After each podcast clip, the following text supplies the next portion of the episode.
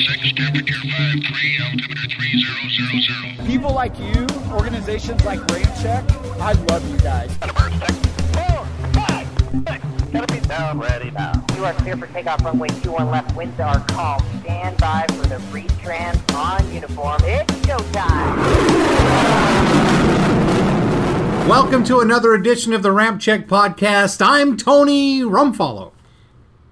I'm Aaron Ruffalo. I always wait for the delay. Sorry. I think we should always go oldest to youngest, and then that way there's no confusion. I'm Ryan. Okay. How's it going? Oh, hi, Ryan. Welcome. Thank you for joining us. and you being us. the youngest, you went in order again, just fine. Okay. All right. Sounds good. Right, without clarifying it. How's it So- going, everyone? Welcome back. Welcome back. Yeah. Hey, one thing I wanted to mention real quick. Yeah. I'm gonna try not to say like so many damn times. I swear, I sound like the biggest amateur Well, you on said podcasts. I sound so awful. I gotta like. I, I don't know. You you said you were gonna work on that back in episode like two, and uh, I think you did pretty well for an episode or two, and then you know it kind of went to shit from there, and you were So- back to saying Yeah. that. So maybe We every had a time, bit of a break. maybe every time you say like, Yeah, that might be the whole damn show. yeah, yeah, we don't want to overplay that. But uh, anyway, we're back like we said um, every other week. Oh. you we, said like, hey, that doesn't apply to me. all right? oh, oh, just Aaron. yeah, You can use it in the right context. Yeah, exactly. Um, anyway, before I was so rudely interrupted, um, just kidding. Hmm. Um, yeah, we're back. Uh, we said we were gonna try to get one out every other week, so here we are. Um, Here we are. the other week, and welcome to another episode of the Ramp Check Podcast. Today is Tuesday, the 13th of November, 1918, and what happened on this day in history? I don't know because I didn't look it up. Um, but, but just okay, just so just something interesting that happened uh, or or that occurred this month is uh, 40 years ago this month, the Airline Deregulation Act was introduced, and Oh, really? yeah, so basically what it did is it made it so airlines would be competitive and it would be more cost effective for the consumer. I was I was reading up on this and I wanted to talk about it on the podcast because everybody takes airline travel for granted. I mean, or Yeah, aviation totally. and everything else, you know, the people that you know, they take a flight and it was delayed because of weather uh, because of a mechanical issue for safety reasons. They get all pissed and then they do some kind of a Facebook rant or whatever just I because they don't know better. I don't remember talking about that. yeah, I don't. Uh, I don't either. But but here's some uh, here's some interesting facts um, of how like the state of airline travel was prior to the Airline Deregulation Act. And you remember the ads; they were all glamorous. You know, you had the people in the magazine ads, and they're they're sitting there smoking their cigars and drinking their brandy I on the airplane, and and they're they're dressed up in a like a three piece suit, and the woman's in a dress, and it was all glamorous and Yeah, they're in the Boeing like 377 Stratocruiser, exactly. The double decker of the time. the the DC six, you know, just all those crazy older planes and and yeah, the airplanes have gotten a lot nicer, but it seems like we've gotten a little more casual. Um, when we fly. Um, Yeah. Yeah. Geez, I remember sitting next to people. It's like, um, did you not check in the mirror before you left for the airport this morning? Well, and not only that, all those people that wear flip flops. You know, don't wear flip flops when you fly. Talk about a safety hazard. What if, what if you have to egress that airplane super fast? Like, what if the airplane is on fire? You have to run down the aisle. You're Or gonna screw up your feet. Or what if you are you cutting out like paper dolls or something? It sounds like you're using scissors. You're like snipping or something. You, you clipping your toenails during the podcast, brother? It's the connection just went to shit. Oh, okay. I'm. Uh, well, I was just gonna say he's not denying it. So, um, but on. anyway, no. The the place you don't want to wear flip flops is if you like have to make a landing like on the Hudson in January, um, on a U.S. Airways flight. Yeah, I don't. yeah. I don't think it matters what you're wearing if you land in the Hudson in January. You're gonna freeze your ass off. I don't you think you're gonna be like, "Oh, I shouldn't have worn these flip flops today" as the plane's landing in the water. But wouldn't you rather have shoes on? Well, yeah, but I mean, imagine if if uh, there was an emergency and you had to like climb over debris, you had to, Yeah, broken glass, you know, a metal. debris, a debris field or so. I mean, it's just for safety. Don't wear flip flops. Yeah, exactly. It's And that's our podcast for today, folks. Well, you. you That's funny. but uh, so okay. So getting back to the deregulation thing. Um, Yeah, yeah. I kind of got ahead. sidetracked. But so by 1977, only 63% of the U.S. population had flown on a commercial airliner. You believe Wow. that? And just present present day, nearly 90% of the population has flown commercially. Oh, definitely. Yeah. And and I think part of that regulation is airlines like Southwest Airlines probably Oh, plays a big role in allowing that ninety percent to fly just because they keep their airfare, you know, pretty low. Right. Well, and if you look at the history of Southwest Airlines, that was back during that time of deregulation, and Right. know, Herb exactly. That's, that's what I mean. I mean, Yeah. they've been around a long time. Well, and Herb Kelleher and his colleagues, they were attorneys, and they were trying to figure out a more convenient way to get from Dallas to San Antonio to Houston, and they just kind of they were frustrated because their options were limited. Uh, airline Yeah. travel was super expensive, and so they're sitting in a in a bar, and they come up with this little triangle diagram on a cocktail napkin, and that's basically when Southwest Airlines was born, and and that Well, made that, a lot of changes. that's a perfect example of business. And if it solves a problem, you can usually figure something out and have a pretty cool business. right, exactly. That, that's cool that they did that way. I didn't actually know that story about Me neither. Southwest. yeah, I had no idea.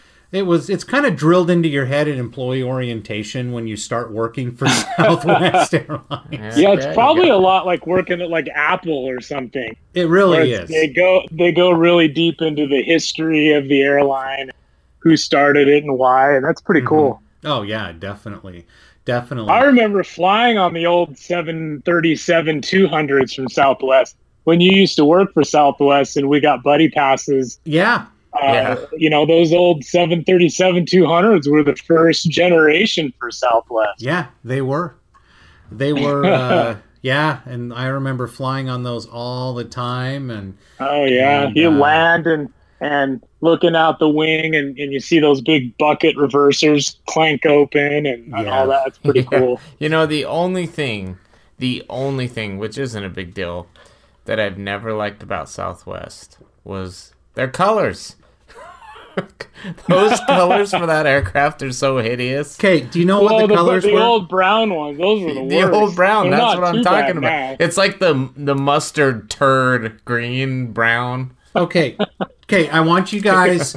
I want you guys to close your eyes. Oh jeez. Take a deep breath. I'm not doing that sitting next Now- to the hell did you did you do this at employee orientation for Southwest as well? now. Are you sure it was Southwest you Okay, worked for? shut the hell up. I'm trying to explain something. Oh, something okay. here. Go ahead. brother. Um, so imagine a sunset in the desert. and now think about Southwest Airlines colors back in the day. what? Yeah, Taking I a know. shit That's a in the good desert? No, a sunset. Oh, Jesus. okay. I got it. Just kidding. Anyway, Um, sorry. That- so also back in 1977, there were 5 million U.S. passenger and cargo flights in 1977. Last Damn, year, that was the year I was born. Right? Yep. It was, wasn't it? Uh, last year there were 9.9 million U.S. passenger and cargo flights. So Wow, almost that's crazy. That's just the Yeah. United States. that's just the United States. So and That's guess crazy. what? Now this is this is in today's dollars, but guess what the average round trip fare was uh, back in 1977. Hmm, I want to say like six hundred dollars. All right, you're looking at the website. Yeah, too? you looking you looking at the same thing? no, I, I, Because I was gonna say I was gonna I'm say that as a joke because I'm staring at the stat, but you hit it right on the head. Yeah, oh, are, are you serious? bucks. That's hilarious. No, Yeah. I'm, I'm actually looking at uh, the list of notes for what we were going to cover today at the show, and Oh, not even. I, okay. I, I didn't even know we were going to talk about. That. Okay, that's so. Crazy. let's see. I guess if, I'm if, tuned into aviation. if you get this one exact, I'll be I'll know you're cheating. But what do you think present day average round trip is now? Domestic. Present day domestic average, I want to say two forty nine. Okay. Okay, You're so you're coming not a you're not looking. little low. Three hundred sixty. Is it a little low? Yeah, Three sixty three. three sixty three. We're Okay, back in the sixty three. seventies. So that it's it's dropped just I don't About know, uh, half. just Yeah. under half. That's Yeah. pretty good. Yeah, it's crazy. So, so the Deregulation Act basically eliminated restrictions on domestic routes and new services because um, you remember in the movie The Aviator, right? Yeah. Yeah. So, um, Alan Alda's character, uh, Juan Trippe, the owner of Pan Am. oh so- no, uh, Alan Alda was the congressman. Um, it was, Oh, that's uh, right. That's right. it Juan was Tripp Baldwin was that was the Juan yeah, Tripp. Alec Baldwin. Sorry, that's right. Yeah. So Juan Trippe kind of dictated to the government who did what and where because he didn't want anybody Right. competing with him. exactly. You know, and he's the one that had he's the one that had Alan Alda's character put together all those ridiculous hearings against Howard Yes. Hughes. Yes, and- yes, and I mean, the ex- that's a perfect example why limited government is better because they should never be regulating shit like that. right. I mean, if they want to, if they want to make sure airlines, you know, keep us safe and, and keep the aircraft in order, you know, I mean, there has to be regulation like FAA and you know certain things like that for. for safety for and, safety. and those things. But but for as far as for business and commerce, for crying out loud, get the hell out of the way. Yeah. Most of those politicians don't know shit about business, they and don't. so they they shouldn't even be writing policy about it. yeah, especially uh, especially aviation. So Exactly. yeah. Exactly. And uh, so, speaking of, of safety and regulation of safety, um, I watched uh, Sully again the other night. And Yeah, uh, that's a cool that's- movie. You know what? That's a great movie. And being an aircraft dispatcher, and I just want to quote a few things from the FARS. I'm just kidding.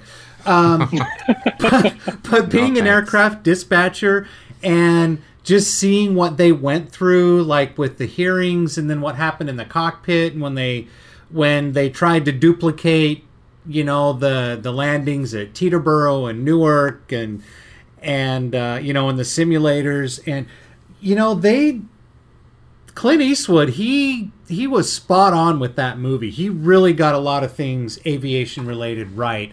And you know, Yeah. we all know that Hollywood just doesn't do that. Oh yeah. For the yeah. most, Most part. right. most um, most of what they do, not all, but uh, Right. that's one thing. They definitely need to upgrade their aviation consultants. Maybe they're not even hiring aviation consultants for most of those movies. They They're should not. though. I'll It's- do it's- it. Go ahead. Yeah, I brother. know. No, I was let's gonna do say it. Round I'll do check. it. We, we Global should. aviation consultant. Yeah, we should. We should consult for movies. We're Hell here. yeah. So You're a movie um, producer. You can hire us. We're there. Right. We won't So- tell you. I promise. So Tom Cruise, yeah, Uh, Tom Bruckheimer, Cruise. Let's uh, do this. Bruckheimer, uh, Christopher McQuarrie, Joseph Kosinski. You guys, you guys need a solid aviation uh, consultant for your next movie. Uh, hell, right. who's who's directing Captain Marvel? Hey Brie, if you're listening, Brie, yeah, I'm sure she's listening. Miss Larson. Um, anyway, yeah, right. um, but and it's funny we'd be talking about Hollywood and this and that because uh, uh, I also came across this story, and you send us a link to this too, but you can elaborate on your end. But uh, Christopher McQuarrie is working again with Tom Cruise uh, for some script tweaking. um, on Top Gun 2, which is pretty exciting. And uh, That's cool. because Yeah, he's worked totally. with uh, Tom Cruise, obviously, on the last couple of Mission Impossible movies. Um, which were badass. Those Oh, Mission yeah. Impossible Oh yeah, sweet. especially the last one. yeah, and Fallout comes out on digital a week from today. Cool. Yeah, I'll be That's right. watching that again. So That's today, awesome. November 13th, which a week from Did- today will be November. So 13th. Tony, Aaron, so that means Tony will be texting us and saying, "Mission Impossible's know. out on five million six Ultra HD Extra Hardcore I. Power." I bought a digital double triple gold platinum Blu-ray magenta purple haze UV amazing look. Are you guys done? Yes, we're done. You guys are assholes. We're just we're just jealous. I know you are. Oh, you guys can probably it. hear that. I've got I've got little Oliver with me tonight Oh, there it for a minute. You can hear his Hey. Oliver too. Hey, buddy. So, so did he? Did he try and nurse Anyway. from you? And you said negative, Ghost Rider. The pattern is full. yeah. Ew. He's um he's also complaining about uh, he doesn't understand all the Blu-ray talk. Oh, Yeah. I thought he was complaining because his dad doesn't have boobs. Yeah, that too. Hey, so I'm prepared. I have a I have a bottle on standby just in case he was gonna get a little bit rowdy. well, there you go. That's awesome. Anyway, uh, um, did you have something else to say about the Top Well, Gun? Because I you- I have something else I needed to say about that. Did you too. see the cast? Oh yeah, Jennifer Connelly, I guess, is his girlfriend in the movie. um, um, uh, Val Kilmer, uh, yep, he's back. Miles Teller, who I really couldn't give a crap about, um, but uh, Ed Harris. oh, Ed Harris uh, is in it. and also the mystery Mackenzie brother, Thomasin McKenzie. yeah, I, whoever that is, but Well, um, that's pretty cool. I wonder were- who Ed Harris is going to be. Yeah, that's cool. That's cool. Um, the um, you know, the internet, social media, obviously, they're continuously posting all kinds of pictures of production, whatever. And there was a production picture up, um, up at the same scene as as Viper, Tom Skerritt's character in in the first Top Gun. He, Really? uh, Wait, I guess they're filming a scene up there because they've been filming a lot, like in San Diego and all around that area. yeah. So and uh, there's a, there's a there's a picture of uh, of it doesn't have Tom Skerritt in it, but it has Mm-hmm. um, it has like his his view, you know, from his house and everything, you know, from the first movie. Oh wow! So uh, it'd be interesting to see what they're doing there. And um, and then today, actually, there's a bunch of set photos of Tom Cruise wearing a high altitude pressure suit, like a U two pilot or what an SR seventy one pilot would, would wear. What's So- that all about? Yeah, dude, it, it's weird. It's you hope that they're not going to go too crazy and unbelievable on some of these things. Um, but but yeah, I mean, he's and it looks like it's like a crash scene or something because Tom Cruise's makeup it's all kind of black and like he's you know been in some smoke or like some kind of debris or something. But but yeah, he go, go look at it. Go on Instagram. You know, uh, go search. You know, Top Gun Two hashtag you'll see Tom Cruise is wearing like a dark colored high altitude pressure suit. It's really weird. So I'm gonna have to look at that. so I called this then. Um, what was it about six months ago on one of our cod, our podcasts? Yeah, you're talking about how he's against Thanos. Is that yeah. So going? so Maverick's gonna face Thanos in Top Gun 2. See, we just Yeah, there's there's the big scoop of the night. Yeah, I know sure. you might. You know, my my first thought was maybe, um, you know, after the events of Top Gun, you know, maybe they're kind of doing, you know, maybe he did like a an Air Force program or something where he flew with the Air Force for a while and something happened on that. I, how, it's just it's weird. I don't know because I again I hope that they do it right mm. and that they have the right aviation consultants on there because Maverick's not going to be wearing a suit like that in an F 18 or an F 35. Uh, So I hope they get it right. What's the you patch just on the never shoulder? know. Yeah, I'm trying to see. I looked at that picture you're talking about, Aaron, and I'm trying to see what the patch on his shoulder says, but I can't. Yeah, I know. I, Make I it tried out. to zoom in on that too, and I haven't seen. I don't think anybody's been able to identify it. If you have identified it, send us a Instagram message, um, direct message, or, or comment on one of our photos. Yeah, or, or, Maybe we'll uh, po- maybe we'll post something after the podcast. or tag us in a tweet or something so we can uh, yeah, figure yeah, out what that is. that. So Hashtag speaking of F Snapchat Global. 18s, though, um, so you sent us a link. Uh, Mhm. What was it earlier this week or last week Mhm. um, Mhm. about um, how they've kind of put the production on hold for a little bit? You want to tell us a little bit about that, brother? Yeah, so so there was a story that came out that Tom Cruise and the production team were going to delay a little bit longer so that Tom Cruise could actually learn to fly an F-18 and actually have some flying in the movie done. But as exciting as that sounds, that's actually a the story is actually incorrect because the Department of Defense came out and said that no civilian can fly a military aircraft. Well, that So, kind of seemed like a he's stretch to me, probably just- even for Tom Cruise. Yeah, he's he's probably just going through that process of going through the training, going, you know, just so he gets the experience of what it's like to be a naval aviator these days. yeah. Um, Well, that makes sense. you know, it's probably just something like that. It's it's not necessarily formal, you know, F eighteen. I mean, you're not going to catch him, you know, flying on his own up there or Mhm. anything like that. And I think that's what people were interpreting that Yeah. to be. Uh, you know. so, So anyway, So is the is there a specific reason that Jennifer Connelly is playing uh, Maverick's girlfriend this year, other than the fact that Kelly McGillis looks like total hell anymore? well, well, see the problem if they use Kelly McGillis again, everybody would think that it's Tom Cruise's grandma, um, because she did. She didn't age well for the part that she originally She- played. Not trying to knock unfortunately, on her, she but did not. she doesn't look the same. I'm just thinking of the the take my breath away scene where their tongues are touching, and I'm just picturing like a top set of dentures like slipping out. I was out. gonna say she's like she's like wait wait wait a second. She's like and sets him out on the counter next to That's the so nightstand. awful. That's so awful.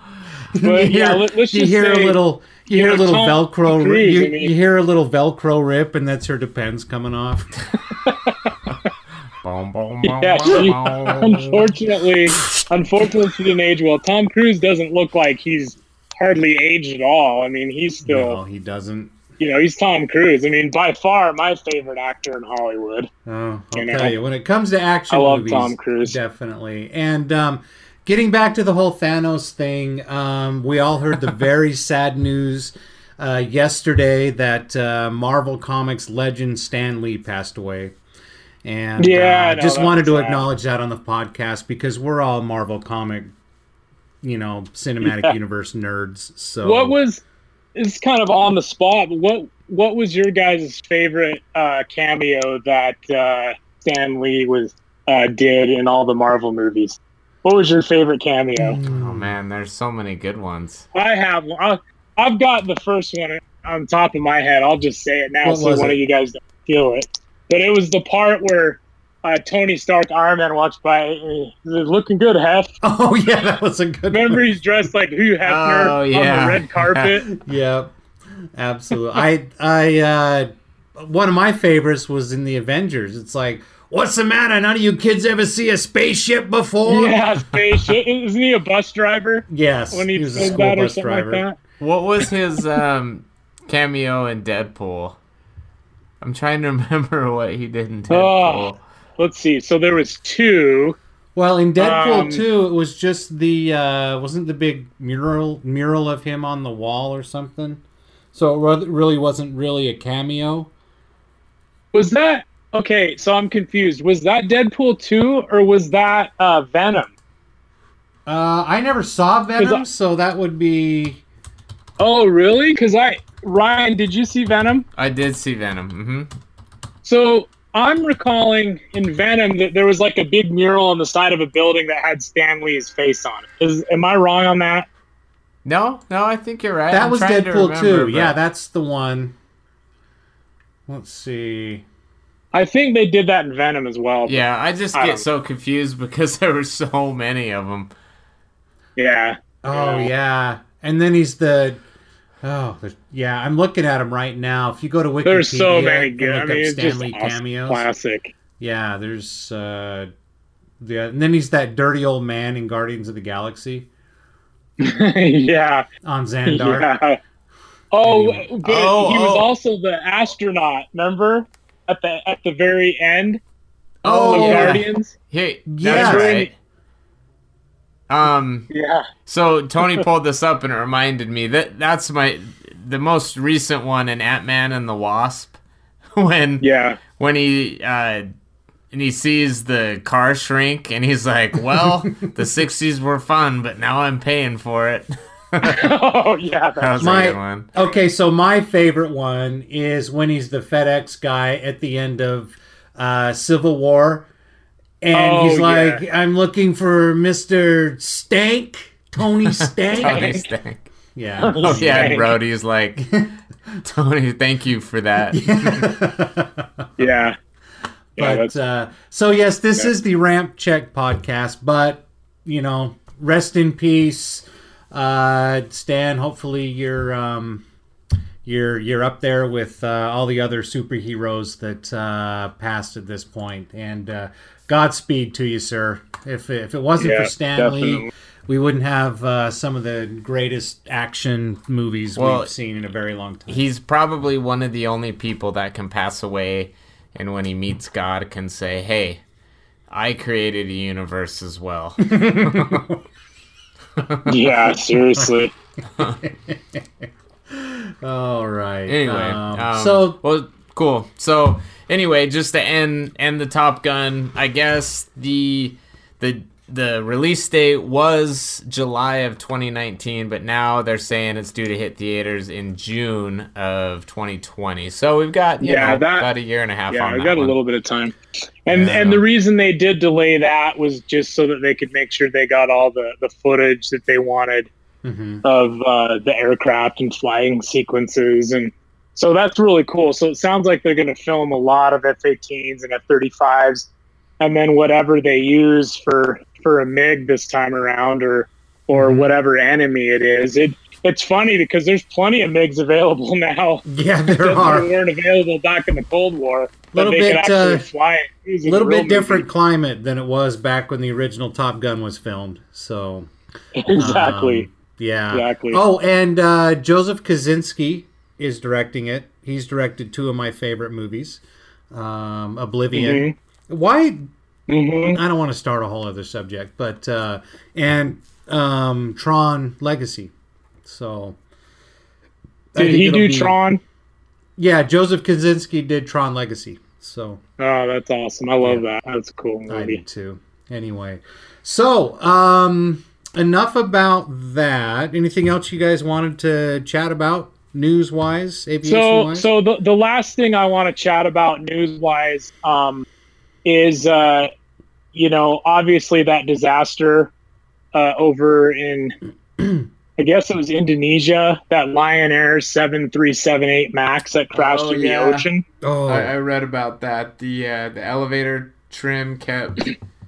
Um, Well, yeah, what what what investigators are coming up with as of this point was they still haven't found the cockpit voice recorder, but they did find the flight data recorder. Um, and what the flight data recorder showed is the last four flights of that aircraft had had issues with airspeed indication as well as angle of attack issues. Right. oh, that's Right. right. And yeah, and so what they're thinking was um, the pilots, for whatever reason, did not follow procedures for a failed angle of attack sensor. Because what happens, I guess, in the 737 MAX, uh, you know, and and I can't get too technical because I don't know the ins and outs of, of, of the whole system. I can uh, that quote a few operates the elevator. if you need me to. yeah, I know.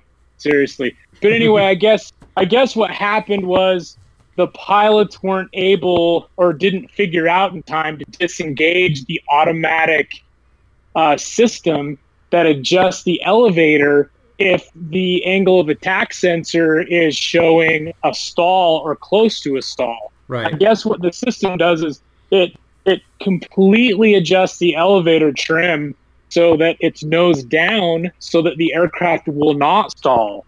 Right. Um, because if it's sensing a stall, basically the airflow is uh, Exactly. reduced over the wings. And so you nose the aircraft down, gravity's going to pull it towards the earth um, at an angle, though, where you're going to get lift Yep. on the wings again. So, yeah. Exactly. You get the air flowing over the wings again, you get some airspeed that But I mm-hmm. guess what happened is since the the aircraft speed was fine, the angle of attack was was false, the sensor was false, and so the computer's like, "Oh shit, I need to point the nose down." Well, what had happened is I guess the elevator trim went the whole full nose down, and the pilots could not recover, and all they did was lose altitude and gain airspeed until they hit the ocean. Jeez. So a little scary. Um, you know, you just well, I think I, you I hate think I when read. something like this happens you know especially to a brand new aircraft this thing was Mhm. like two months old or something, yeah. Yeah. this aircraft Well, I think I read in that article too that whoever wrote it was actually being really critical of Boeing and saying, in more words or less, that this is a brand new airplane and Boeing needs to get their shit together and blah, blah, blah. Well, it's like you said, Aaron, this had happened on four previous flights. So why wasn't something done on, well that's th- you know, the, Exactly. the airline side of things? Uh, and, and and that's that's why the investigation also investigating lion air right. um, extensively because lion air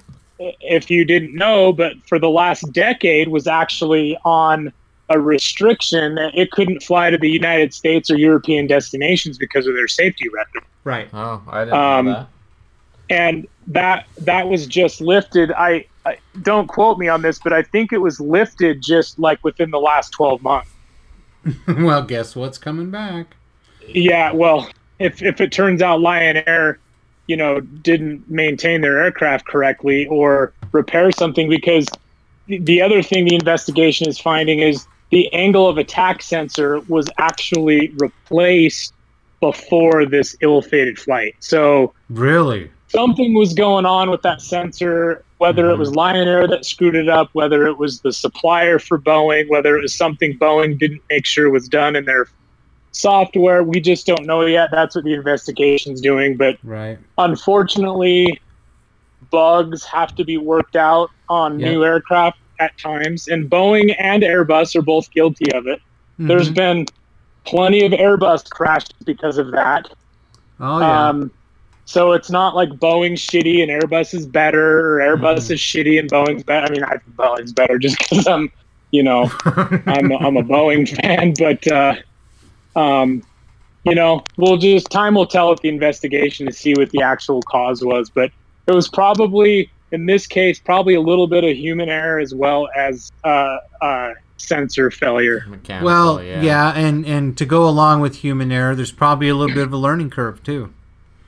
Yeah, for sure. Yeah. Well, it's unfortunate, and uh, um, I know we talk about you know air disasters on the podcast. We we just we do because it helps educate people on you know why things that happen Exactly. and that that airline Exactly. Travel, aviation travel is still the safest. Uh, it, it you know, is means of travel far. out there. So hopefully we don't have a lot of them. Yeah, exactly, exactly. So, So, hopefully anyway. there aren't enough for us to talk about, but when they are, um, there will. So, um, so a new feature on the podcast um, is our interview series, and um, just because we're so conceited, we're going to interview ourselves. well, we just thought it was a good idea, just so everybody knows, you know, who we are, what we're into, our experience in aviation, some cool experiences we've had in aviation. You know, the things that keep us just coming back for more. Just you know, once you get that aviation in your blood, it's just it just doesn't go away. And Well, and in So- our in our first uh, episode, we kind of gave a rundown. Um, Yeah, quick rundown. And, and to be honest, when we recorded the uh, our first episode of the podcast, um, I don't think we were really planning on recording it.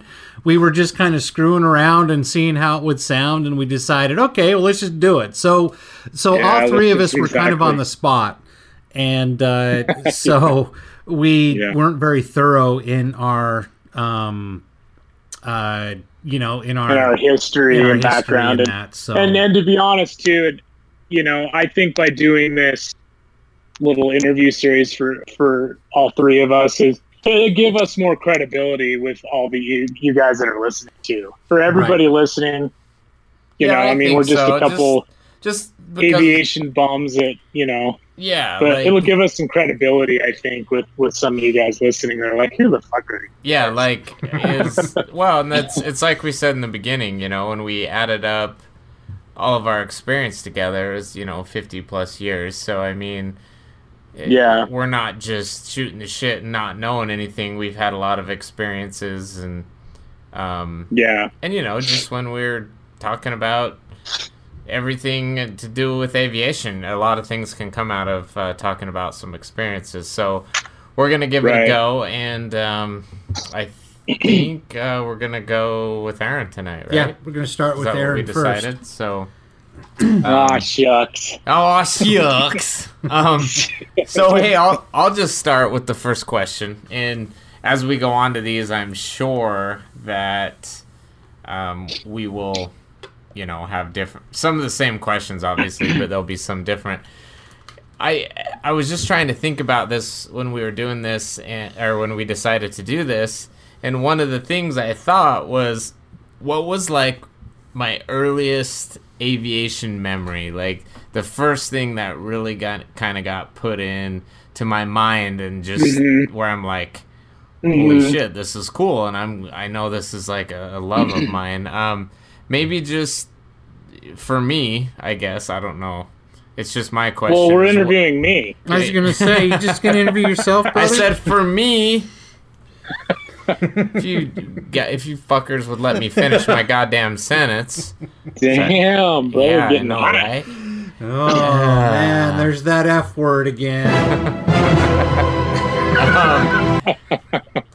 Yeah. Um, so go ahead, brother. What's your question? What what is your earliest um, memory of aviation? Something that Earliest sticks with you. Something that sticks with you that kind of got you into it from the get go.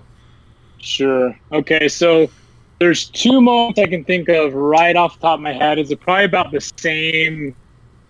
I guess around the same time frame when I was a kid. Uh, I don't know how old I was, maybe eight years old, or probably a little bit younger. But I can remember going to Salt Lake International Airport as a kid. Um, actually, this is when you could go through security and go to the gate no matter what. You didn't need a gate pass or Yep. anything like that Jeez, I remember those Um, days. or a ticket. Yeah, you could actually go, you know, and you go up, and uh, Western Airlines was the dominant airline at Salt Lake International, and I can remember as a little kid looking out the window and seeing that big red W on the aircraft and lots of 737s. And Western had DC 10s that were just awesome looking. I can remember that. Um, I also remember as a as a child um, when we would do our family trips to Disneyland and when we would go hang out in the pool, like whatever hotel we were staying at, and seeing the 747s on approach and depart or flying out departure from LAX as well. Mm-hmm. And I can just remember just seeing those 747 silhouettes. And back then it was 747 200s. Um, uh, you know, this is before the, the 300 and 400 series came out. And, Mm-hmm. Right. and just thinking how massive they were and just how impressed. Um, I miss seeing You the know, I can- 727s. Those I I really Yeah. miss those, those, that aircraft. So I'd say that's probably some of my, my earliest memories that I can I can recall. I I can remember our parents telling me that I loved the Channel Two helicopter when I was a kid. Oh um, yes, here you locally in. Salt Lake. But I don't rec- actually recall that. Uh, but I guess I just I freaking love that helicopter when I was a little boy. Yep, Sky 2. cool. Sky I remember too. that was when we lived in Park City, actually. Was And, it? uh, yeah. Okay. Yeah. You probably remember that. That I love that helicopter more than I do because Well, Dad had little. Dad had called KUTV, the local uh, Mhm. um, CBS affiliate in Salt Lake City. I guess it was the NBC affiliate back then, actually, and uh, uh, told him your story about Sky Two. And I can't remember what it was, but they sent you a little model of the Sky Two helicopter. Did they really? yeah, That's do you not cool. remember that? I'm just. I'm I, just trying I- to. dude. I, I was so little. I don't remember. I'm just trying to picture Aaron as a little fart knocker. Just that's a helicopter. Oh, I would have loved that thing. yeah, and and and I also, gosh, remember like Sky Two coming to your school or something, or but maybe I'm remembering that completely wrong because I think that's something that you probably would have remembered. Yeah, So- I think I would remember that too. I'll have to ask Dad about that next time I talk to him, and just Yeah. and just see. But uh, but yeah, and it's funny too because your first memories, aviation memories, bring back some of mine, and and so we'll have to. We're not Oh, talking yeah. about you. You let me finish my goddamn sentence. Bring Sorry. back some of mine, and when you guys interview me, Oh, I'll be okay. able to discuss them, but Oh, I'll be able to remember ones. Awesome. But you know, while we're on the subject, so once I, I'm just kidding. So, What um can I go again? yes, can I you ask can go again? again. All right. What Yeah. about um why don't you eh, let us all know some of um the aircraft that you've flown on? I mean, we've all done some cool things as far as flying on aircraft goes, but I know you've had Right. some pretty good experience just simply because of your involvement with like uh, photography and you've been Yeah. able to get press passes and things. So why don't you just kind of tell everyone what you've maybe flown on and some of your experiences, maybe your favorite ones, and and, wh- and I want to hear everything that you've flown on. Yeah, so God, we're gonna be here all obviously, you know, over the years, I've flown on a lot of, a lot of different cool stuff. Um, I would say, you know, some of the highlights, uh, you know, the most exciting flights that I've been on. Um, you know, I'll start out with uh, going up um, in a P fifty one Mustang. Um, that definitely is one of the most amazing experiences of my life. Um, the uh, late great Russ McDonald, uh, who lived up in the Park City Heber area here in Utah, had a beautiful uh, P51 that he kept at the um, airfield up there in Heber City. They actually named that airfield after him. It's now called Russ McDonald Field. Um, but uh, We doing loops and barrel today. rolls and Yeah, mock were. strafing runs uh, up in the mountains up there was just probably badass. Yeah, I'll bet. Um, uh, you know, and and the fact that you're about to go up in an aircraft where you're briefed on how your parachute works, and if I say if if he says to bail out, I just need to make sure I get that canopy off, and I'm out. And and that's what you do. There's no ejection seat in a P51, uh, but you do wear a parachute, and if there is something wrong, uh, that thing doesn't really glide well, so you're gonna probably bail out. Wow. Um, so that was pretty damn cool. Um, uh, P51. Um, I'll stay on Warbirds for a second. I've been up in a B25 Mitchell. Uh, that was badass too. Um, you know, the uh, B25 I flew on, uh, it's named uh, Super Rabbit. and it's currently uh, in Oklahoma City. Actually, it's changed a couple different owners since I flew on it. Mm. Um, but that was a crazy experience because I, I got to fly, took off in the nose, so in the bombardier position in the nose, which was really cool. Um, and then halfway through the flight, uh, I went up to where the cockpit area is. There, there's some seating like right behind where the pilot and co-pilot are, and then you have to um, scrunch through like where where the wing and, and where the um, the bomb bay is. There's Mhm. actually a little. It's it's just a little like rectangular uh, crawl path that you you crawl over the bomb bay, and then get to the back of the aircraft and and I have some photos like in the in the tail gunner position, looking forward, which is cool. And we That's flew in pretty sweet. formation with with some other aircraft, like a uh, an Avenger, uh, a Bearcat, and also a C forty six Commando. So that was that was really cool. Yeah, and if you look on our Instagram at Ramp Check Global, I, I think you posted some of these photos. So yeah, if you yeah. guys I want to have. visit I- and I check them out. uh, a number of those and probably post some more you know we'll post some photos from some of our experiences you know as we do these hmm these interviews but but yeah that was awesome uh, been up in a b-17 as well um, in sentimental journey which is based in uh, arizona um, but I i bet you did have that fond flight up here in utah um, again you know when you go up in a warbird you really gain that perspective of what it would have been like to fight you know in battle in these aircraft and it just gives you all the respect in the world for these guys that were you know up there you know whether they're fighting in the pacific or they were fighting over in europe the conditions that they fought in i mean it was you know freezing at altitude it was it was hot in the aircraft i mean it's it's crazy what they went through Mhm. and that they fought in these things. I mean, it's just a tiny piece of aluminum separating you from the enemy outside and you and your aircraft. I mean, it's unbelievable. Yeah, I feel like the movie Memphis Belle kind of, you know, Mhm. depicts that pretty well. Of what Yeah. it would have been like to be For sure. in like a B seventeen. Scary. Oh, Definitely, and you know, and most most of these um, warbirds that like the commemorative Air Force, um, and then other owners operate museums. A lot of museums have um, aircraft that they fly, and you know, pay the money, go do it, go fly in these things. You will not, you won't regret it. You know, go drop a grand, go whatever the cost is, it's worth it. I promise. You, you definitely need to do it. It's so, it, it's incredible uh, even if it's just a couple, you know, hops around the pattern at the airport, just to be able to go up, Mhm. um, do it.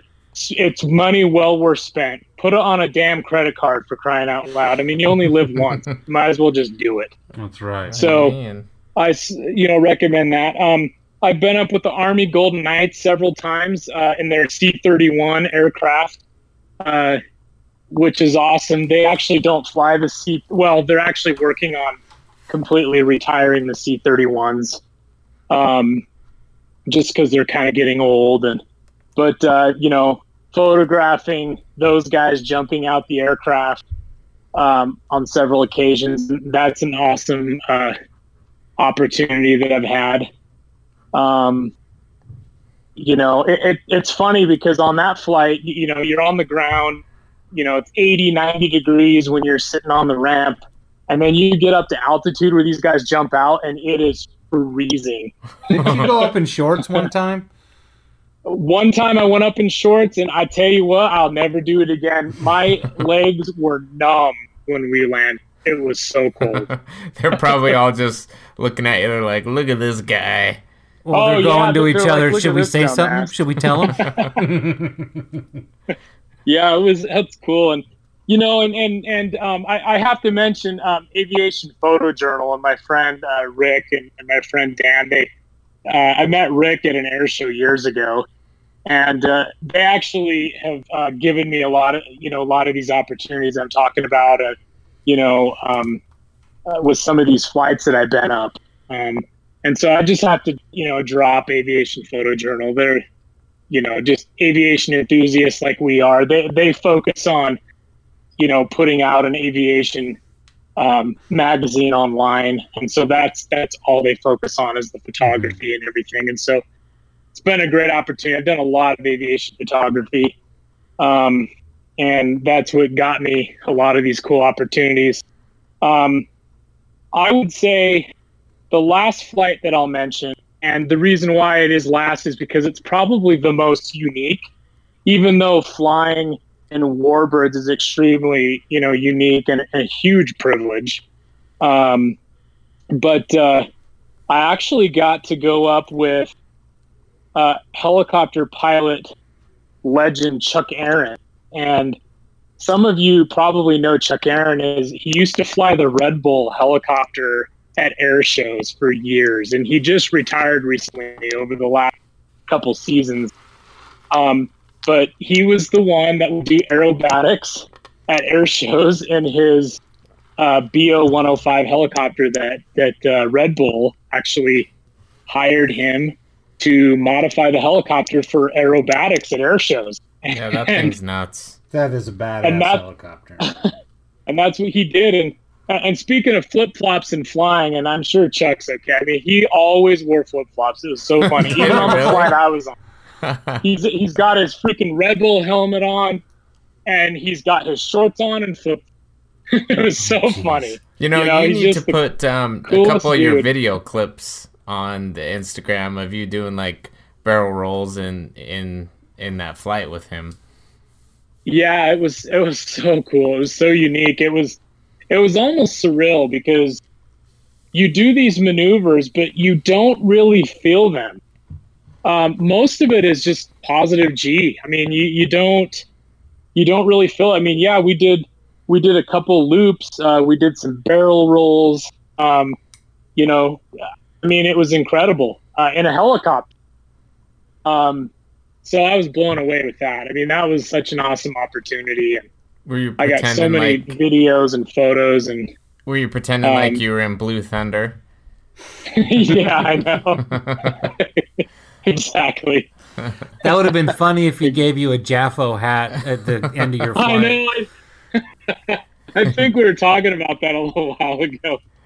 JAFO. hashtag JAFO. We we need to have one of those like that. hats, so in case any of us ever get to go up with somebody, we can wear it and we can see if uh, if See anybody they know what recognizes what it is. Yeah, or what it is. yeah. Yeah, so so I would say that was probably the most unique flight. Um, you know, and I probably shouldn't say that one last. I mean, I I did go up in a KC 135 refueling mission, which was awesome. That was uh, Tony, your old unit. Wasn't it the 151st? Uh huh. Weren't weren't you part of the 151st? at Well, it was point? the 151st Air Refueling Group. I think it's the Air Refueling Wing now, but uh, yeah, and uh, yeah. my squadron was the 191st Air Refueling Oh, okay. Squadron. So Okay, gotcha.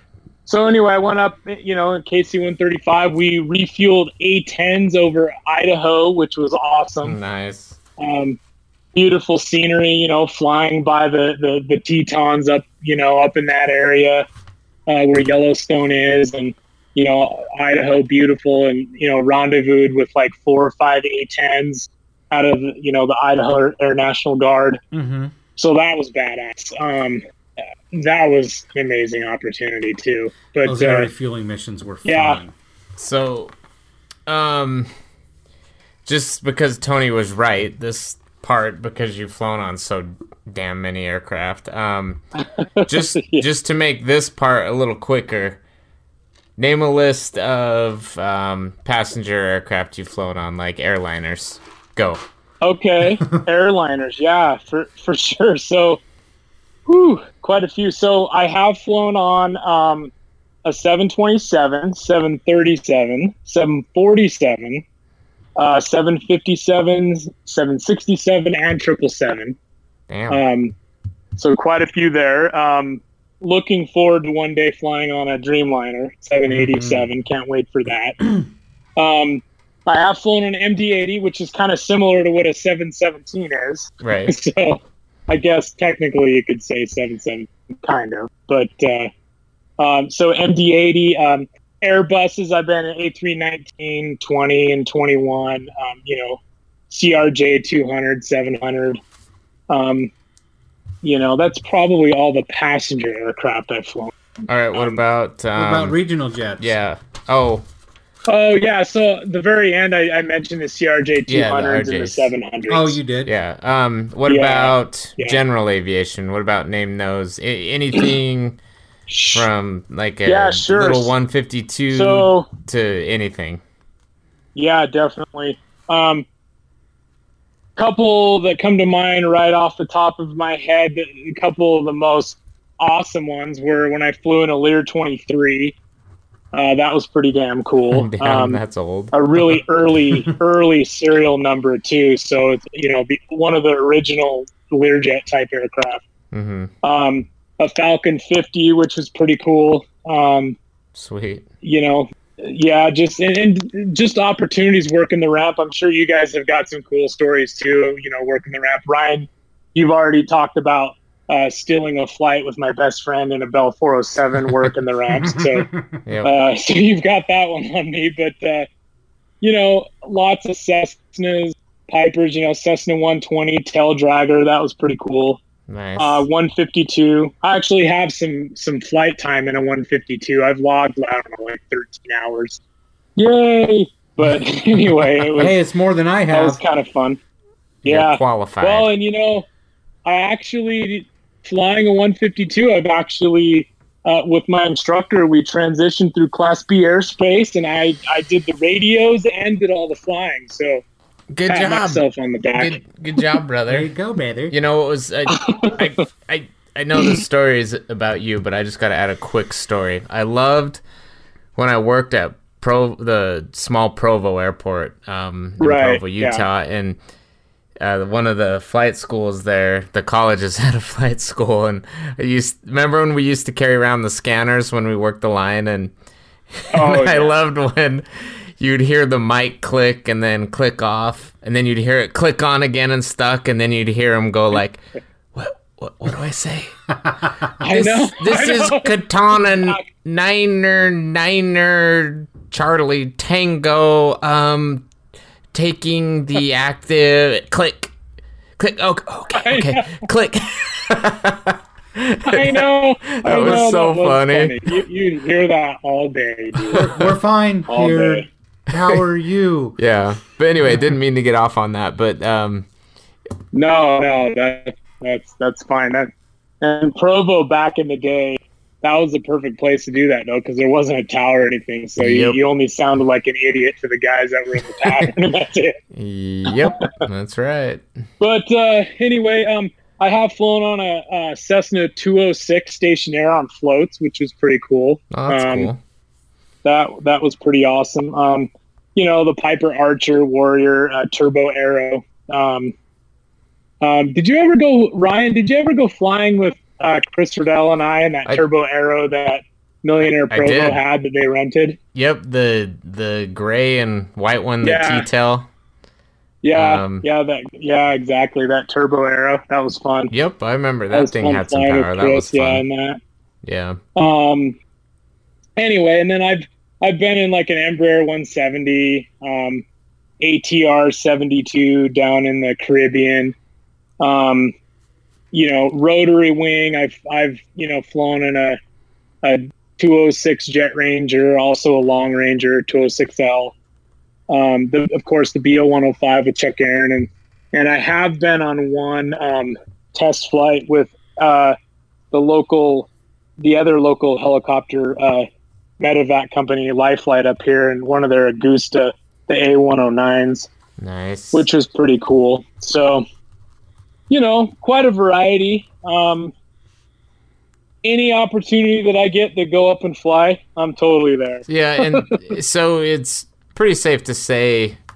I mean, not pilot hours, but you've logged quite a few hours in quite a few different yeah, aircraft. So yeah, I've been up in the air quite a few times. Yeah, and, Um, and most of these aircraft too, I've actually serviced when I worked the ramp or Right. de-ice. right, So yeah, it's pretty badass to kind of see both perspectives. kind of know them in inside out and everything. Um, Well, that Mhm.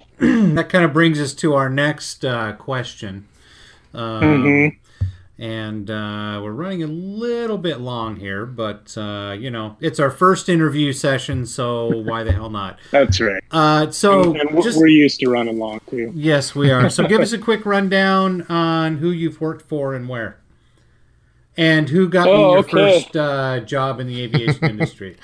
it's not about you, Tony. oh, Damn it! Well, let's see. My brother Ryan. No, I'm just. Hey, hey, hey, hey! Damn. Um, so my very, very, very first job in aviation was actually in Denver, Colorado, um, with United Express, and my big brother Tony actually took me to the um, the job hiring fair. You remember that? Oh yeah, um, and that's that's how I got my very first uh, aviation job. Just basically uh, um, pushing back and loading uh, Dash 8s, uh, a ton of Dash 8s for United Express. Mm-hmm. Um, I hated loading was and my- unloading the Dash 8s. Oh, those are the worst.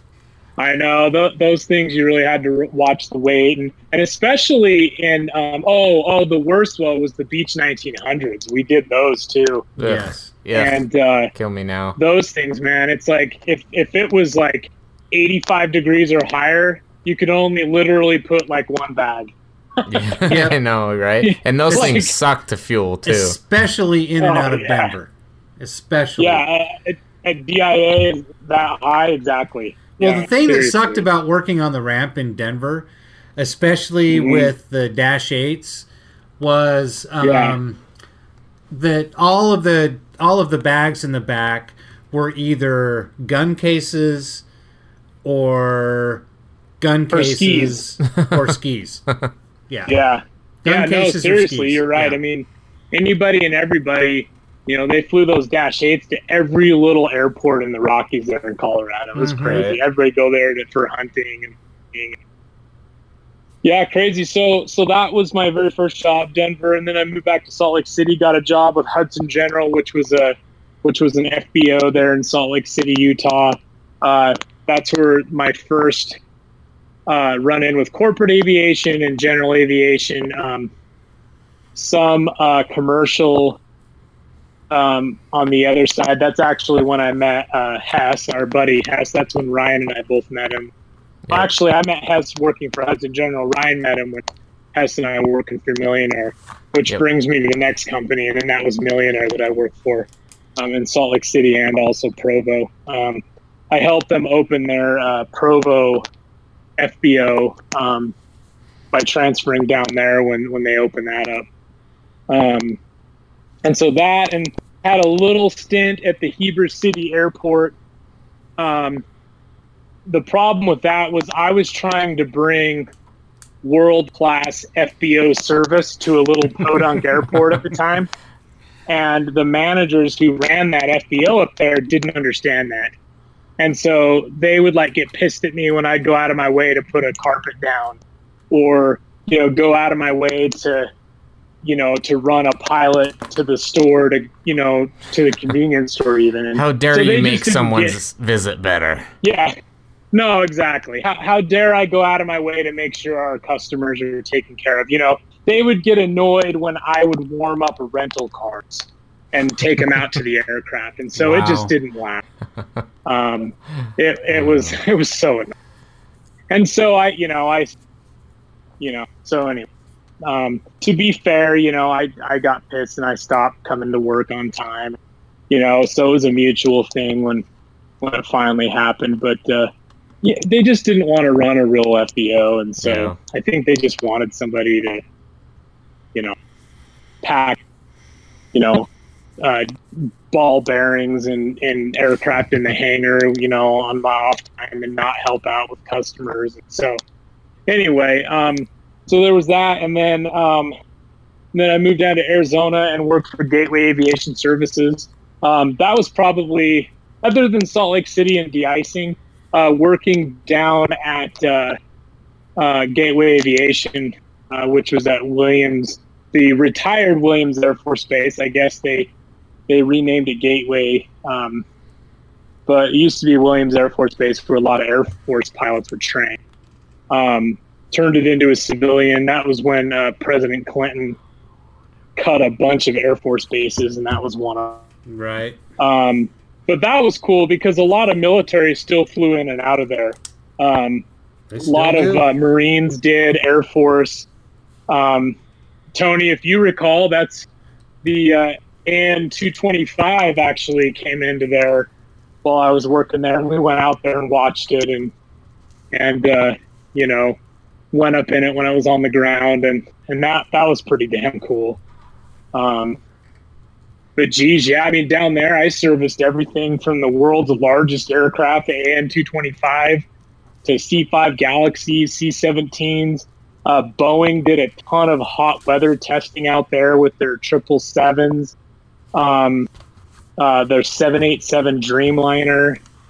Um, gosh, Harriers were in all the time, F-18s, uh, F-5s, um, C2s. Uh, there were EA-6B growlers in it. I mean, it was it was pretty cool. That was probably the most fun that I've had working, Mhm. just because of the variety of aircraft and how much I learned when I was there. It was so much fun Yeah, that looked uh, fun. working the ramp.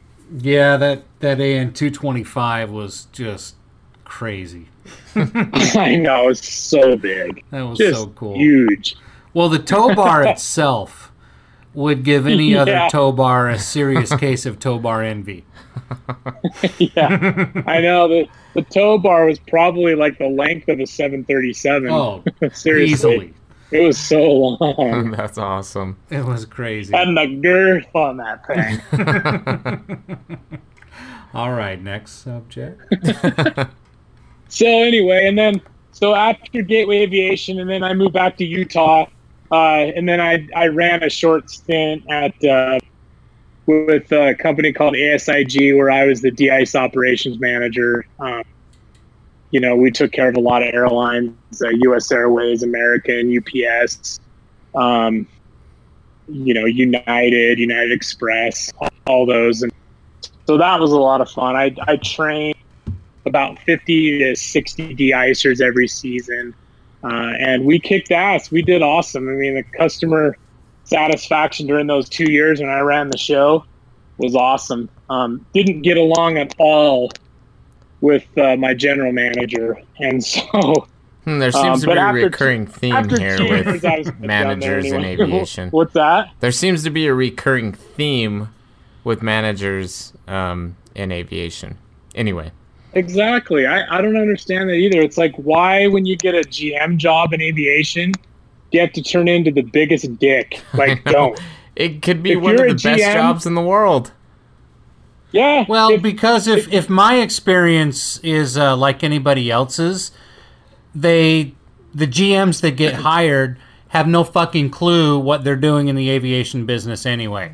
Right. yeah. so that's lot of them, why- right. When somebody comes along that actually knows their shit, the GM gets intimidated and then Yeah. they try and Yeah. eliminate the people that are threats, but that's a whole other thing. Yeah. So, See, my, Um, the, the GM that I worked for, he he was a ramper. He grew up a ramper, just like all of us were. mhm. Um, but instead of like using that as you know experience and learning how you would have want to have been treated when you Mhm. were a ramper, he turned it around and took it out on everybody. oh, of course. Yeah. And Yeah. that's the worst that you could do. I mean, the, the worst thing you could do is run an operation, you know, like you're running a kindergarten. Um, hmm you know, and unfortunately, well, like I get it, a lot of those jobs are just entry level people or guys that are really immature and are down on luck or you know somebody just trying to make a quick buck hmm um, and so you do have to deal with a lot of immature people and i did in my de-ice department i mean there was Yeah. there were some guys that you Well, know it can definitely company make you pretty regulations wouldn't allow me to suspend them but you know what i could not schedule them and that's what i would do Yeah. Yep. and so you know it's but but the thing is is and if you're a gm listening to this or, or you're just a regular ramp worker and one day you know you're gonna be in a management position or whatever don't don't let it go to your head. Just understand you're all there to get a job done. You know you're all there to be professional. Treat people with respect. Lead. Yes. lead by example. Don't sit there and delegate shit and then sit on your ass and be lazy. Right. like go lead by example and people will pick up on it. Hmm Right. and and that's how you get people to respond. You know go out help them fuel. Go out help them do i mean you don't you don't have to do that all the time because i understand. Like i remember when i was de-ice operations manager we were getting audited all the time just because that's that's the regulations. Like you had to make sure your paperwork was all in order. Not because Right. we were doing anything wrong but just because that's what had to happen all the airlines always had to keep their their records up to date we had to keep their records up to date so i couldn't always be out there on the ramp Well, yeah. but whenever i could i'd be out there just be like hey you know if, if you're job de-icing, um if you're de-icing for like six different airlines, that's six different customers you're going to get audited by. And so exactly, yeah, it just never exactly. So I was doing paperwork. It seemed like all Yeah. the time. Exactly. and training records and all that but you know and, and, and the thing is is is not everybody's going to be great at what they do but point out the good hmm give them constructive feedback and and you know keep training them and then eventually if somebody's just like oh my god this just isn't going to work just be honest. Don't like beat around the bush or be a dick and be like oh dude you're freaking idiot but just be like dude hey we've trained you i've trained you personally i've worked with you on this and this and this you know we got you passed on your paperwork but i just don't think this is the job for you man you just can't seem to get it Right. Yeah. and like just be like you don't have to be an asshole Yeah, You you, don't. that- exactly. that's probably the biggest thing that I, I took out of working in aviation all these years is is you really don't have to be a dick Right. you don't Don't be a dick.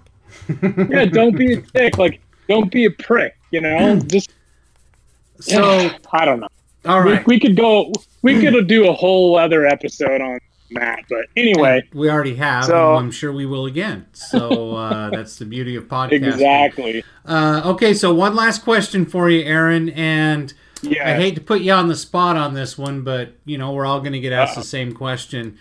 We've all, throughout our entire lives, just had all these amazing, crazy aviation experiences throughout our whole life. If you Mm-hmm. could narrow down to one, your top, your greatest aviation experience that you've had in your lifetime, what would it be? Oh, damn, that is a hard one. Um, I'm looking at a list right now, and I know exactly which one mine would be if I were you. yeah, you know, I, I would have to say, I mean, oh, jeez, it's pretty crazy, but I don't know. I, I guess I'd have to go back to that flight with Chuck Aaron. Oh yeah, I- that is pretty amazing.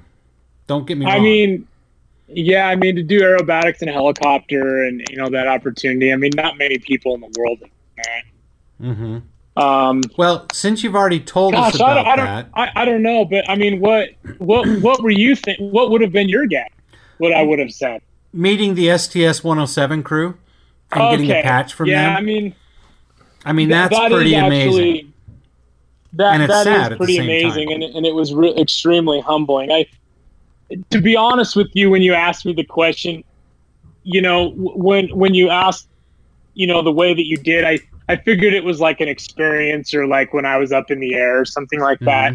Um, but but I can just explain how humbling and amazing that was when I worked in Mesa, uh, Arizona. The crew of the STS 107 um, uh, Columbia disaster uh, back in 2003. Uh, those of you that, that probably know about that, the space shuttle Columbia disintegrated on reentry um, because of a piece of foam that flew off the external tank on launch and actually put a huge crack and hole in the leading edge Mhm. of um, of the space shuttle wing, and it destroyed the shuttle. Well, that whole crew, uh, a lot of NASA astronauts would actually fly in and out of this airport because it was a perfect place to stop and get fuel, get some lunch. Um, you know, between whether they were training on the West Coast or Houston, it was like a perfect spot space, a spot to stop between Houston and wherever they were going in California, Edwards Probably Air Force Edwards, Base, Yeah. um, you know, wherever. And uh, to meet them, I actually got a patch, an STS 107 patch from the crew that flew that flight. Um, they were passing through in uh, T 38, and I actually got to work those flights and marshal them out. Um, very humbling, uh, crazy. I mean, when that morning when that all happened, I just remember feeling sick to my stomach, like, oh my god, just months ago I met all those guys. Mm. Yeah, that's just crazy. Um, and it was so sad.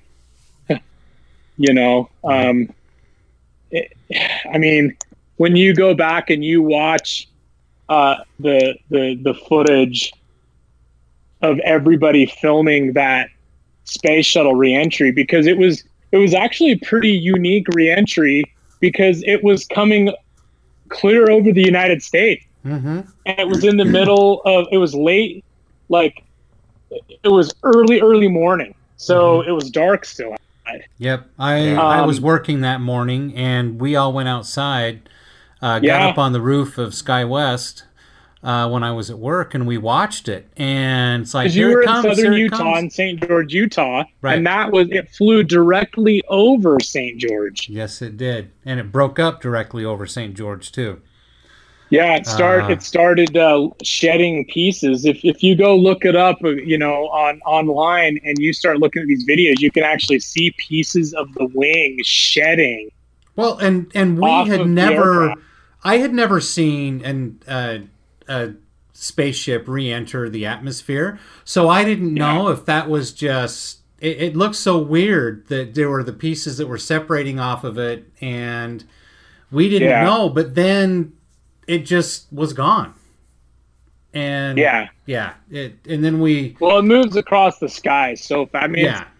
You know, it's going Mach 20 or whatever, Mach 25 when it Mhm. enters the atmosphere or whatever it is. But, I mean, it's, but we kind of realized that something wasn't quite right, and then we went inside and we're watching it, and then, you know, then the stories were starting to break that, uh, no pun intended, that the shuttle had actually broken up on reentry, and I remember the FAA uh, releasing um, or restricting certain airspace because of this big swath of debris that was in the atmosphere, and Yep. yeah, it was it was interesting. they, they, they actually were even searching for debris in St. George, Utah because of some of the footage. Yep, they Um, they definitely were. So- Yeah, just so sad. And Yeah. uh, but what a neat just- experience to be able to meet them. yeah, that that was that was very very cool.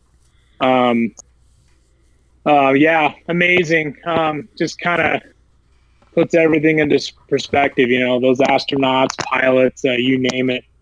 Um, you know, our military. Mhm. Um, they put their lives at risk every day to make sure that our lives are better. So God bless them all for sure. Absolutely, absolutely. Well, that kind of sounds like a, a good place to uh, maybe uh, end the podcast for the evening. Um, Yeah. Lots of great experience and experiences for you. Um, you gonna go next, little brother? Oh, oh, oh! I, Oh. I, I have to, I have to say one more thing. I'll just be really quick. Okay. Um, since everybody's, you know, been filming and seeing SpaceX, you know, launch all these rockets lately and how cool it is. Well, Yeah. I was in Southern California when the very last uh, Titan IV rocket was used for a NASA mission. Oh, and wow. I actually I wasn't at Vandenberg Air Force Base, but I was in San Diego, and um, I specifically went outside from the resort I was staying at and looked for it. I was tracking it on my my iPhone, and uh, you know it launched and everything. And I went out and I saw the actual plume going up through the atmosphere. So that was pretty damn cool. The uh, Titan Four was a converted um, Titan IV ballistic missile that the Air Force used. Mhm. Um, and then when they upgraded all their uh, intercontinental ballistic missiles, uh, NASA actually used a bunch of Titan IVs to launch satellites and missions. So that was the very last one. So anyway, I only bring that up because we were just talking about NASA and everything, and that was also a pretty cool experience. I've seen a launch from Vandenberg at sunset uh, here. Oh yeah, that's awesome. or I should say after after the sun has gone down. Yeah, it's pretty amazing to see. So, um, Aaron, while we're still talking about you, why don't you let everybody know? Uh, oh, I was going to say, Ryan, uh, you want to go next? So yeah, if next you episode. guys- yeah, sure. Cool. I'll go next. Okay. Cool. And are you going to remember to bring the damn aircraft challenge next time? Yeah, well, we don't want to disappoint everyone out there, so I will bring it. I know. So I, I told Jessica, my wife, she said, "Did you guys do the aircraft challenge last time?" I said, "No," because all of our significant others were telling us to stop. She's all, "Stop it! No, you didn't." nah, we're gonna do it again. We just didn't have it with us. yeah. So, um, so Aaron, tell us uh, where can everybody find you on social media? Yeah, so follow me on Instagram at Aaron Ruffalo. Um, also, I post a lot of stuff on our uh, Ramp Check Instagram, which is at Ramp Check Global. And uh, yeah, give me a follow and uh, check out all my photography and a lot of my experiences and a lot of what I do in aviation. I post about a lot too. Plus, I have a really hot wife and a really cute little kid right now, and then the rest of my family with all my other kids. So there you go. All right, Ryan. Uh, mine's very simple. Just at Ruffalo me.